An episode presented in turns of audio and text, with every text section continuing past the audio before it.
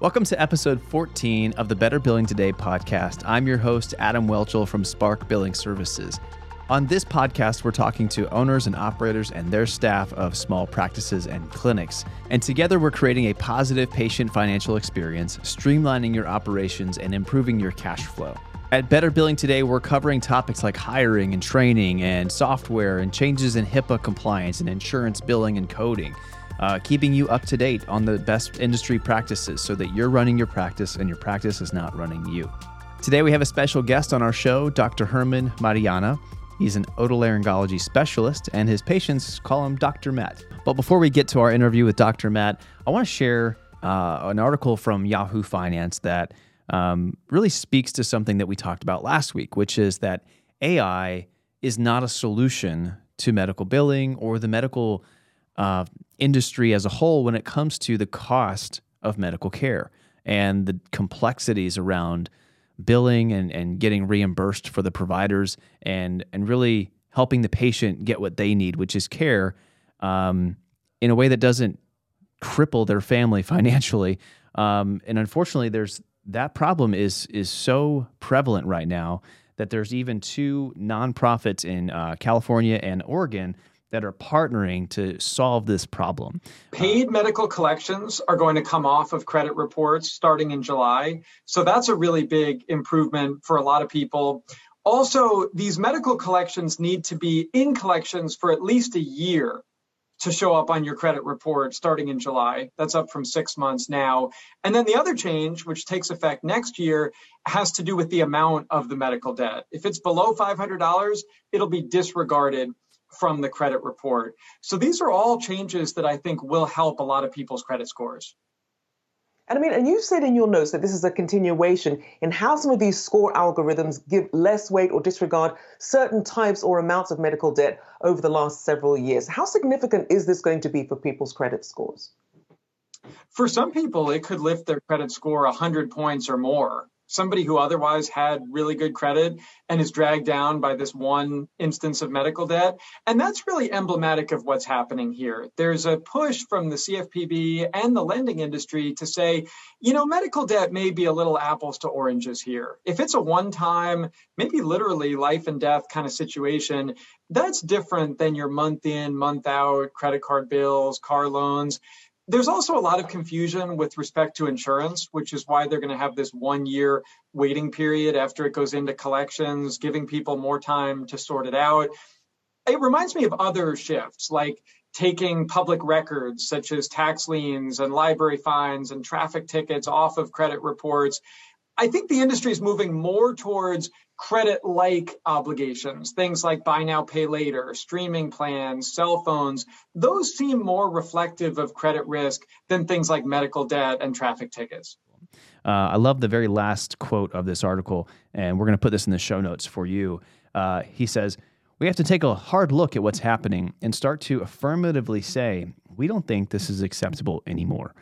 Um, referring to the fact that we're the only country in the world that can put our citizens in crippling debt through medical service, eh, or at least we're one of the very few countries that would do that. We've said it on the show before that we are the middleman between the evil insurance companies and the provider that has a an intention to help his patient or her patient and and the patient. And it's really unnecessary uh, that the medical billing process and the cost of medical care is set up the way that it is. I mean, in the article, the uh, the quote from the CEO of these nonprofits, he says, "We've normalized the abnormal. It is not normal in most countries for medical care to be something you fear because it will put you in debt." From which it's almost impossible to recover. If being right in the middle of this in medical billing, uh, knowing that the, the doctor is wanting to care for the patient and knowing that the patient can't afford to pay for the services, we are in the, we are in the thick of this issue right now where you are calling a patient who you know they this is your third call in a month and they're just trying to find the money to pay this because they don't want your phone calls. And we don't even treat this like a like a collection agency but it's more of just a an accounts receivables process. We just have to stay in touch with the patient. You know i know at spark billing we do our best to make sure it's not a collection chase down uh, experience. We want to improve or create a positive patient financial experience. But it is something we have to consider is the patient's financial position. And you know, I love what these two firms are doing to help alleviate or at least confront the problem that our costs for medical care are unsustainable. Our practices for billing patients is unsustainable. Our eh, relationship with the insurance companies is not sustainable. So it's very interesting to read this article and talk to doctors like Dr. Matt and working with insurance companies and being in the middle and, and realizing that this business, the medical billing space, um, is is going to be at a very vulnerable p- place to be because patients, you know, they they sometimes will not even go to the doctor because of the cost. And when it's very difficult for the providers to get paid, it's very difficult for services uh, like medical billing, outsourcing services like Spark, for them to get paid. And it's uh, even diff- more difficult for the patients to pay that bill because of either the rising cost or the complexity of the billing and not being able to understand your bill. Those are all just the layered issues that we face in medical billing. And so these two firms have come together to unite and solve $110 million in medical debt. And that's nearly 70,000 individuals from Arizona, California, Nevada, Oregon, and Texas, um, according to their, their statements they provided to Yahoo Finance. I want to uh, read this to you. Uh, one of the uh, one of the CEOs told Yahoo Finance that he's hoping that the healthcare system will look more broadly at its billing practices, its collection practices, and its pricing and focus on transparency and start to rethink some of that. I don't think the industry has paused to look at its own morality or amorality, uh, just meaning that they're being immoral with some of these pricing practices, these collection practices. Um, you know, but I think it's it's definitely lower than that. I mean, last week we talked about the AI being this band aid solution, this bolt on, add on solution that doesn't necessarily r- treat the root of the issue. And it's funny that all of these articles um, are popping up that talk about the sickness of the medical industry, the the unsustainability of it, the fact that um, it it cannot continue the way it's going, and it and we are going to crumble on, under our own disease of billing and collection and pricing and and and surprise bills. I mean, we have these are we have these laws like the No Surprises Act, but that's a that's a response to amorality and unsustainable business practices in the medical industry. Um, so I think it's it's great that we have these people pushing really hard and making a lot of noise to help transform uh, the medical billing industry and just the medical care industry. One thing that's really sparked their uh, their aggression in this space is that insurers, even using AI in some cases, have been criticized for quick denials of coverage without even looking at the claim. The insurers are accused of just denying, you know, the claim uh, because of the high volume. You know, they figure if they're if they really want to get paid, they'll try again, and just forcing that extra effort on the provider and the patient to get paid, forcing patients to learn self advocacy and negotiate with insurance companies, while hospitals have been criticized for aggressive debt collection strategies, only backing down when the issue goes public or the patient negotiates. But the truth is, if the insurance companies didn't make it so hard for the patients, the providers to get paid, the hospitals, if they were covered, wouldn't have to chase the patients and have these aggressive debt collection practices. So it's really, again, I think this comes down to evil insurance companies forcing providers to take extreme measures to get paid, forcing patients extreme measures to get covered, even though they should be covered and they're they qualify for the the service that they received. So I'm encouraged that there's these two uh, nonprofit insurance companies that are helping wipe out this debt and really raise the issue um, but we do need to make these issues more public. We do need to hold insurance companies more accountable, uh, providers accountable when they're not working with the patient in a way that improves that patient financial experience and and really address the the heart of the issue. If you want the links to this article, they are in the show notes. And at this time, I want to welcome back to the studio Dr. Matt. One of the few solo guys left, you know, you? to be honest with you. Yeah, yeah. I mean, most people are going either into multi specialty groups, single specialty groups, or employed by hospitals. And interestingly enough, I talked to this young lady, young lady, she's my age, not that young, I guess. but I talked to this young lady who's a dermatologist, and she she was a PA before she became a dermatologist. Uh, and then subsequently, she's she's had practices or been an employed uh, dermatologist in different groups in Orlando, Winter Park, and great locations, you know. Uh, and then for whatever reason, I haven't dug deep in, into her personal reasons um, has not liked it and has so jumped different practices. And right now, she's living here in Polk County, but goes two days a week, goes out to Melbourne. Well, one day in Melbourne, and I think one day in Winter Park. And I told her one day, I said, "Why don't, why don't you open up your own practice?" And she's like, "I'm scared." And I said, "What are you scared about?" I said, "Just," I said I said, "Do you know? I don't. I don't. I said, I don't know what you make as an employee, but this is what you have the potential to make as a, an independent physician." Her eyes got really big. She's like, "What?" I said, "Yeah, this is what you can make as an independent physician." She goes, "But I don't know about billing and coding." I said, "Well, I didn't either when I started this." I said, "But it's a learning process." And I, I said, "You're working at the other two places two days a week. You've got three days a week to to start and grow slowly." So I, anyway, but she's uh, what's holding her back is is fear. That's yeah. really what's holding her back. I mean, she knows medical, but she doesn't know the business part, and she's afraid to learn the business part. Absolutely, and that was one of the questions I had for you. Was you know, did medical schooling teach no. you about business? No. And how do you how did you make that transition from doctor to business owner and doctor? What was that like for you?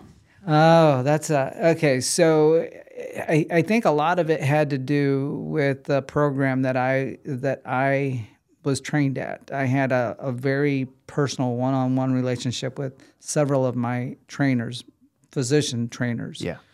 And one of them in particular was very business savvy and was always, you know, talking to us about business and he was talking about business and incorporations that was way over my head and I was lost half the time. But one of the other residents who was a year ahead of me was always into it and was always into the business component. So he'd start talking a little bit about it. And so it kind of sparked my interest.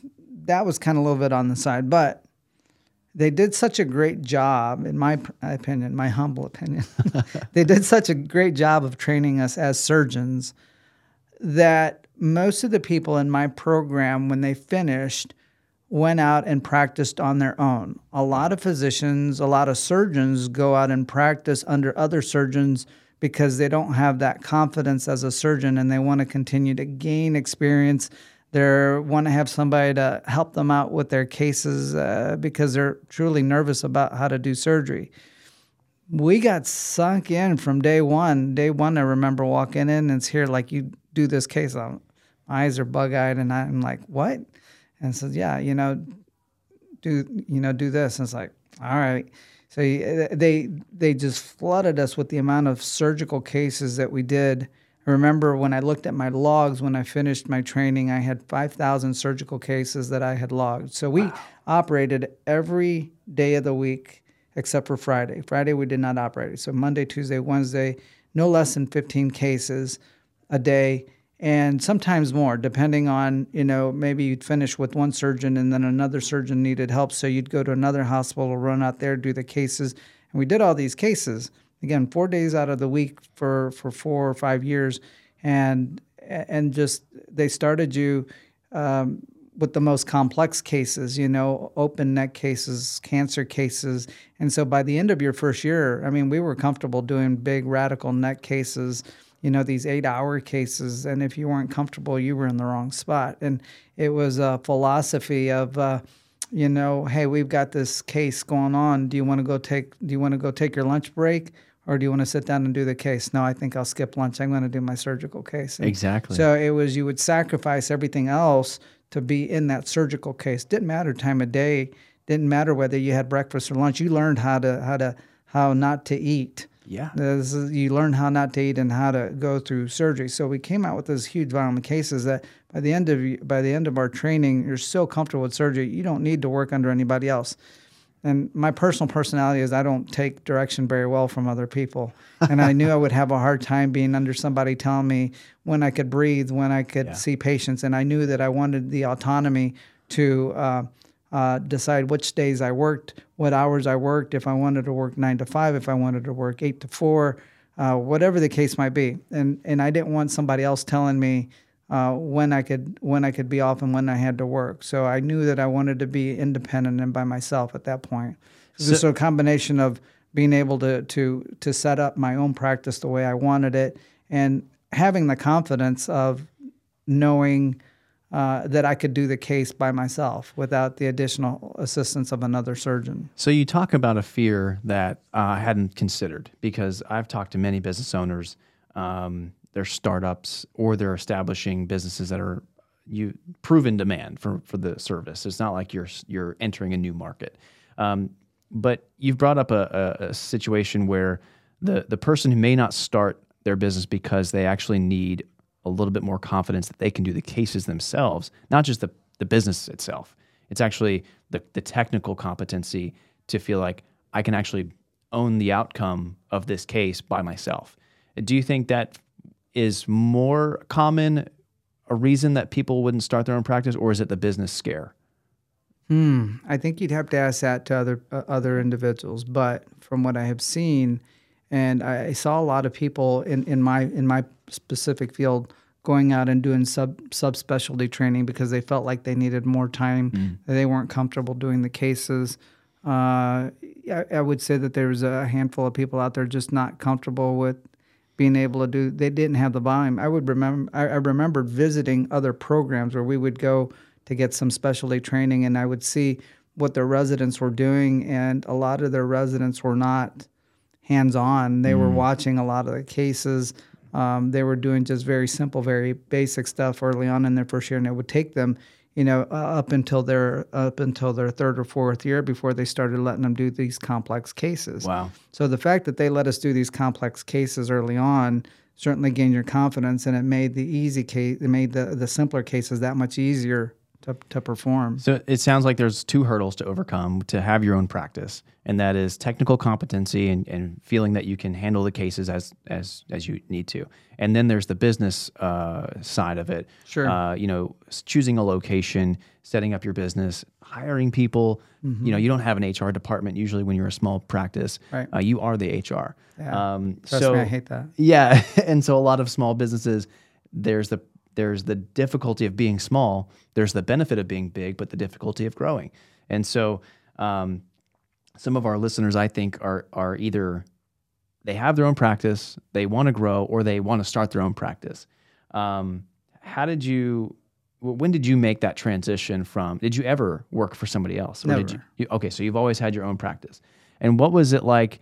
You know, opening your doors and hiring somebody and you're like i don't know how to do business but i know how to do the mm. technical mm. thing that i'm here for so did you ever surround yourself with other uh, either advisors or partners how did you make yeah. how did you make that transition so combination of things so um, when i came into into this area i was actually recruited uh, by the hospital and having you know I, I went out to multiple headhunters told them what i was looking for and so went out to different areas. And the reason i chose this particular location was actually kind of fit what i wanted. I didn't want to be in the big city. I didn't want to be in orlando. I didn't want to be in miami. I didn't want to be in new york. I wanted so this lakeland at that time was a small town feel. But the hospital at that time was looking for um, an ent and otolaryngologist. And uh, similar setup at other potential at other uh, at, in other places but certainly wasn't going to have that opportunity in Miami because Miami doesn't they're they're not looking for ENTs because they have more ENTs then they can handle. Guys are going there because either they like that big city atmosphere, they they their spouses like that big atmosphere. I didn't. I wanted to. I grew up in a small town. and I wanted to be in a small town. So um, the places that we're looking at all tended to be small areas, small towns. So the hospital brings you in and they want you to succeed. So to some degree, they you can you can bounce things off of them. They'll actually, if I remember the first year, they had kind of a practice analyst that would come in and give you advice, come in at six months and, and kind of analyze, see what you could do and how you could uh, how, how you could maybe reformat or re, or change things around in the practice. From that, so the hospital doesn't want you to fail uh, because they want you to stay in the area. Two was finding other physicians that were solo practitioners and talking to them and, and their business model. How did you grow? How did you grow to your business? What are the things that you did to uh, to bring in patients and to keep patients? What are the things that you did? What type of marketing did you find successful? So yeah, it was a combination. I mean, I, I can remember in my first year particularly um, because you're not as busy. If you if you look at my first year in practice compared to now, I had a lot of free time on my hands. I always joke that that first month that I practiced, I saw one patient. So I saw one patient in my first month of practice. So it means I had a lot of time to either just waste and do nothing or to go out and learn the business and Right. that's what i did was i went out and i shook a lot of hands i shook hands with physicians i shook hands i, I uh, with business people um, i got to know different physicians and establish their referral patterns um, and in that process and getting to know them uh, started to learn the different components of the business so the nice thing about having one patient in a month is you've got all day in the world to figure out how to bill for that patient, how to how to code all the things. Yeah. I did a lot of I did a lot of things that weren't maybe necessarily um, well that, that required a lot of skill, but uh, so my thought process was this: the hospital recruited me. They gave me, and part of part that's part of what makes it easy during that first year. You think, oh, how can you survive? How can you succeed seeing one patient? Well, you can't. But when a hospital in that situation recruits you, typically what they do is they will give you an income guarantee. So they'll give you an income guarantee, and it, it depends on what you negotiate. Your income guarantee might be for um, one year, or it might be for two years. So in my situation, it was a one-year income guarantee. So my philosophy was I didn't turn anybody away, whether I accepted their insurance or not. So my my thought process was if I don't take this person's insurance, but they come in and I see them and I can't bill for them, I don't really care. I'm seeing them as a patient. And once I am under their insurance, guess what? They're going to be established under me. I could have easily said, no, I don't, you know, I don't, I'm not established with insurance. And they would have gone away. They would have started, they would have established themselves with another ENT. Six months later, once I was under their insurance plan, would they have come back to me? Not likely. They would have stuck with the ENT that they had already established themselves. So that's how I started to grow. So a lot of my first patients, especially in the first six months, I wasn't getting reimbursed. I didn't really care. The hospital probably cared, but I didn't really care because um, maybe I, maybe I would charge them whatever their copay would have been, but I didn't charge them. I didn't send them a bill. I was getting reimbursed by the hospital whether I was getting paid or not. Yeah, and that's that's uh, it's actually a really good marketing strategy that most people may miss because you're going to spend dollars advertising or you're going to spend time serving a patient who has a good experience, Right. might tell others, and might keep you as their ENT forever as long as you get credentialed with their insurance company. Then, uh, but that's a great. It's I wouldn't even call it guerrilla marketing, but it's just smart business, which was build relationships, That's establish trust, and and get a reputation for great care. That's right. I didn't Yeah. care if I got paid for it or not because the, the hospital was my my goal was to grow patient volume. Yeah. And and I knew that at the end of the year, once I was under all the insurance plans that I needed to be, and once I had negotiated those, then that patient would be my established patient. That's great. Yeah. Yeah. What was your first hire when you uh, started? well, I came into my practice with two people, so I don't. Okay. Uh, the, let's say there were two people that I had talked uh, that I had talked with. Uh, prior to opening up my practice, I said, "Hey, I'm going to open up a practice in Florida. Do you want to help me out?" One of them was my ex-wife. Yeah. Yeah.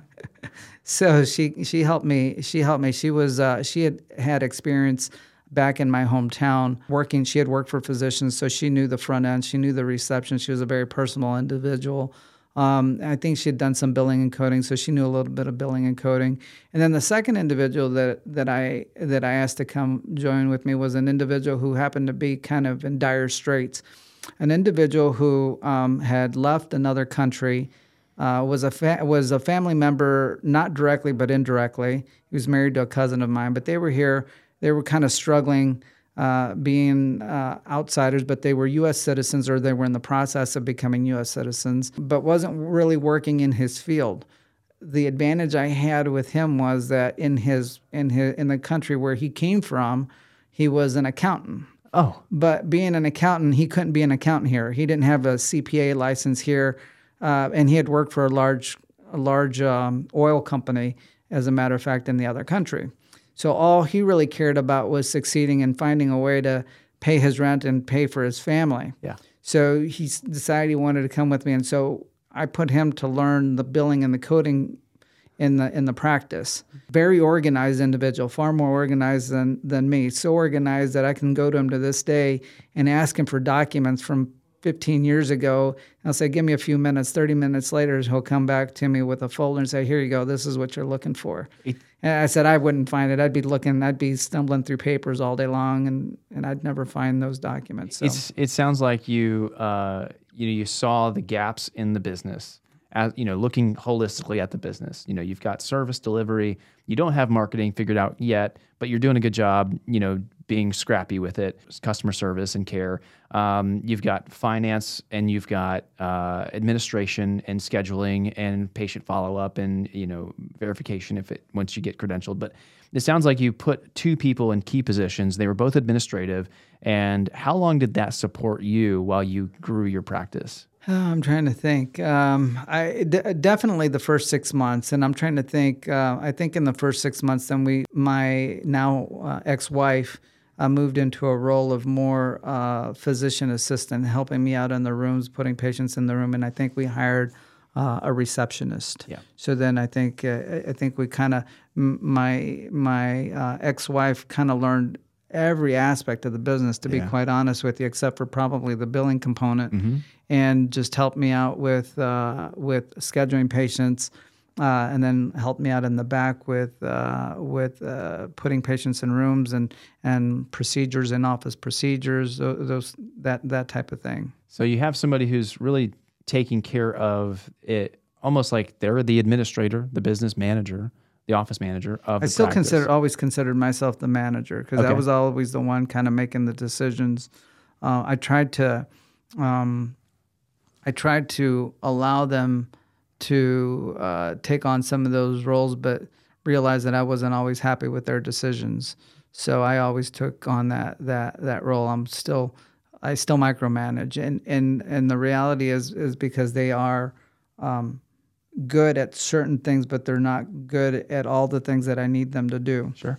Yeah. So let's talk about Lewis, for example. I think he's he's very good with finances. He's good with numbers, but he's terrible with people. he's terrible with people. He's not he's not very good with my employees. He doesn't know how to handle them. He doesn't know how to talk to them. You know, they're, he intimidates them. He scares them off. Sure. And so he doesn't really know how to do the HR. And, I, and I've had multiple conversations with him, but it's just his personality. Sure. As organized as he is and as good as he is with finances, he's just not good with people. and uh, then you talk about Maria. She, on the other hand, is is good with uh, taking phone calls, very pleasant, has a, a pleasant appearance, dresses nicely, is good at receiving people, is good at uh, being friendly to small children. But she can't. She doesn't know the financial aspect. Right. Doesn't know the the billing aspect. Doesn't know how to keep track of of uh, ins and outs, the expenses of, of the practice. Yeah. So there was nobody who really had a good hold of, of all of those things. Um, a- and, although I didn't, I, I'm not great at any of those. I was great at managing and telling them what they needed to change or what we needed to improve. Yeah. Maybe I would tell them what we needed to improve, and I would let them figure out how to improve that, and then we would.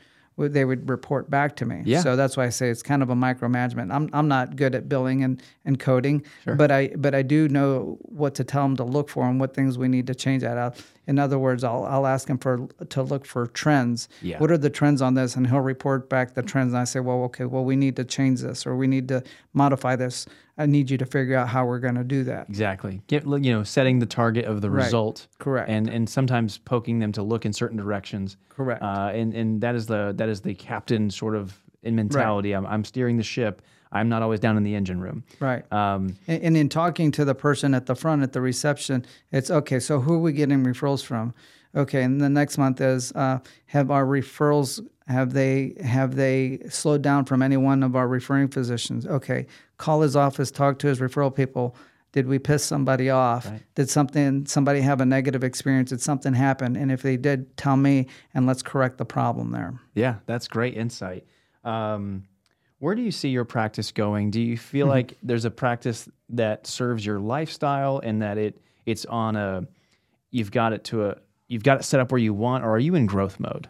Oh, it's a good question. Uh, No, I'm happy with the hours that, that I'm at, but I'm always uh, I, I, guess uh, growth only from the standpoint that making sure that we always have uh, an appropriate number of uh, referring physicians that we've got uh, that our referring physicians are happy and that if one retires well we need to pick up another so it's not you never know when somebody's going to retire or you never know when one of your referring physicians is going to relocate so we're always establishing new contacts um, one of the things that I personally do is I ask the hospital to send me a list of any new physicians that are that are coming into the market, whether they're employed by them or not, and then we reach out to them as they open up their practice, whether they're employed by somebody or not. And if I reach out and I talk to them, uh, and they haven't established, if you can grab a physician before he's established his referral patterns, then you're going to make a friend for life, and he's going to refer to you. I had one doctor. This was many years ago um, but I remember, and this was when I was in the growth mode, and I would take. Um, it wasn't during the first year, but it was certainly within my first five years. So I wasn't, I wasn't slow, but I wasn't at my, I wasn't at my busiest either. And I would go out on on Fridays, maybe once a month, and I would meet doctors, maybe new doctors that were in the area. And I remember going out to this one doctor and introducing myself to him. And he said, "You know what? I've never had another doctor do that to me." And ever since then, he's referred patients to me. It's incredible, just because it was because he had that personal, he had that face uh, face contact. You know, he knew the person, and he would feel comfortable um, just reaching out to me if he needed to. Yeah. I give them my my cell phone, and I tell the the referring doctors if you need to call me, um, call me. Yeah, I'll, I'll be happy to answer a question for you. Um, there's a there's a local, well, I would say a hospital within our county that doesn't have um, any ENTs that participate or, or have privileges at that hospital. Um, so when I realized, and they used to, um, but when I realized that they didn't have that, I went out and I met with their emergency room physicians. And I told their emergency room physicians, if you've got any questions, I said, I'm not on staff here, but feel free to call me. And so they started contacting me every once in a while on calling me and asking me questions. And, and as I would pick up my phone because they didn't know what to do with a certain case, did it need to be hospitalized? Did it need to be transferred? Could it wait till Monday to be seen in somebody's office? Then they started sending me those patients. That's amazing. So it's a uh, matter of uh, personal relationships. I love that, and that's that's sometimes the the if you talk about business, it, it's the lowest cost of acquisition. It's I'm gonna build trust, deliver great care, get referrals, and repeat that cycle over and over again. Um, I want to kind of shift the conversation just a, just a little bit towards, um, you know, practice development. Sometimes we'll call it business development or um, improving the operations of, of your service. Um, you know, let's say you have a, practice and it's it's going okay. It's not, you know, you're you, we've talked about growth, but there's also maturity. There's also operational maturity, administrative maturity, the way you work with your team, you know, how you have your systems set up and maybe you don't like your billing system or your scheduling system or you don't like your location. And so there's these transitions, these milestones that you'll hit in, in your practice as you want to kind of create your ideal scene. Um, and as I talk to business owners in this in this uh, about this, sometimes it feels like it's in order to go two steps forward, you have to take one step back.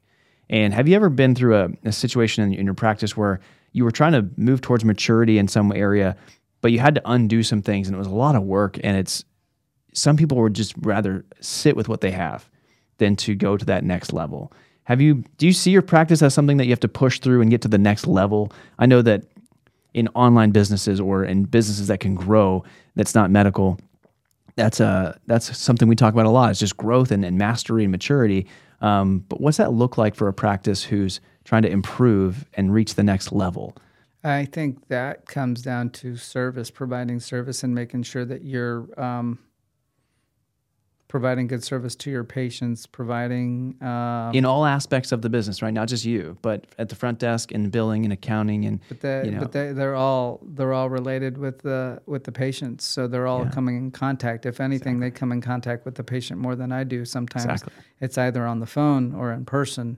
Uh, so they have to they have to be able to relate to the patients. And I always tell my patients, you know, sometimes they'll tell me too late. You know, they've had a bad experience with an MA or or with a receptionist, and I, you know, I even I just remember within the past four months, a patient coming in with a spouse, and I think the spouse was seeing me, and he says, "Oh, doctor, I haven't seen you the past year because a year ago I had a bad experience with uh, one of your staff members." And I said, "Well, tell me this, tell me the story."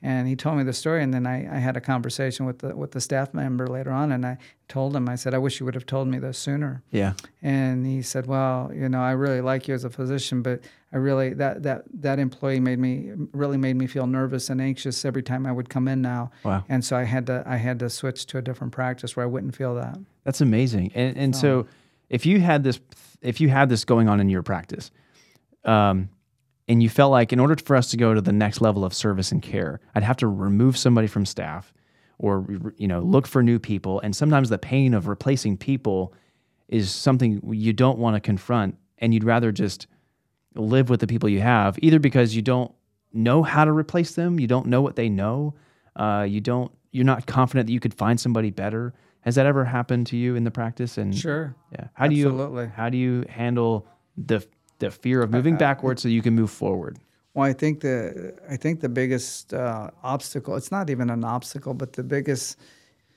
issue in what you're dealing with is that even even a person who knows the business, it takes uh, weeks, if not months, to train them the way that you want them. So if you've already invested, if you've already invested time into them, uh, and then all of a sudden you're going to decide to get rid of them, you know that you're going to have to invest time into another person before you get them up and running at, at your level or at the way you want them to work. but it's So I think it that's the it can it can be. There Yeah. we went through that through that situation not too long ago, for reasons that I can't really talk about at the moment. But um, it turns out that the person that I replaced them with hadn't been in the had, had practiced had been had practiced in the medical field uh, maybe seven years ago. So she was a little bit rusty, but overall um, had a has had I should say because she's still with us has had a good relationship, if not a better relationship, a more honest relationship with her coworkers.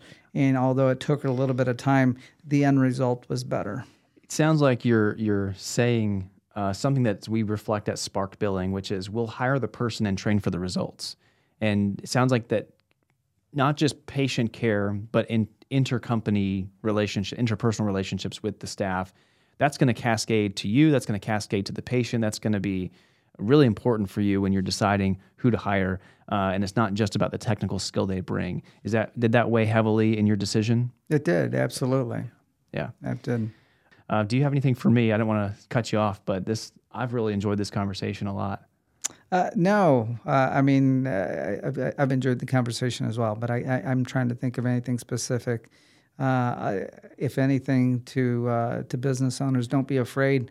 Uh, grow slow, but you know, be able to project and be able to change. Don't don't expect to don't expect to start at 100%. You know, growth is growth is good.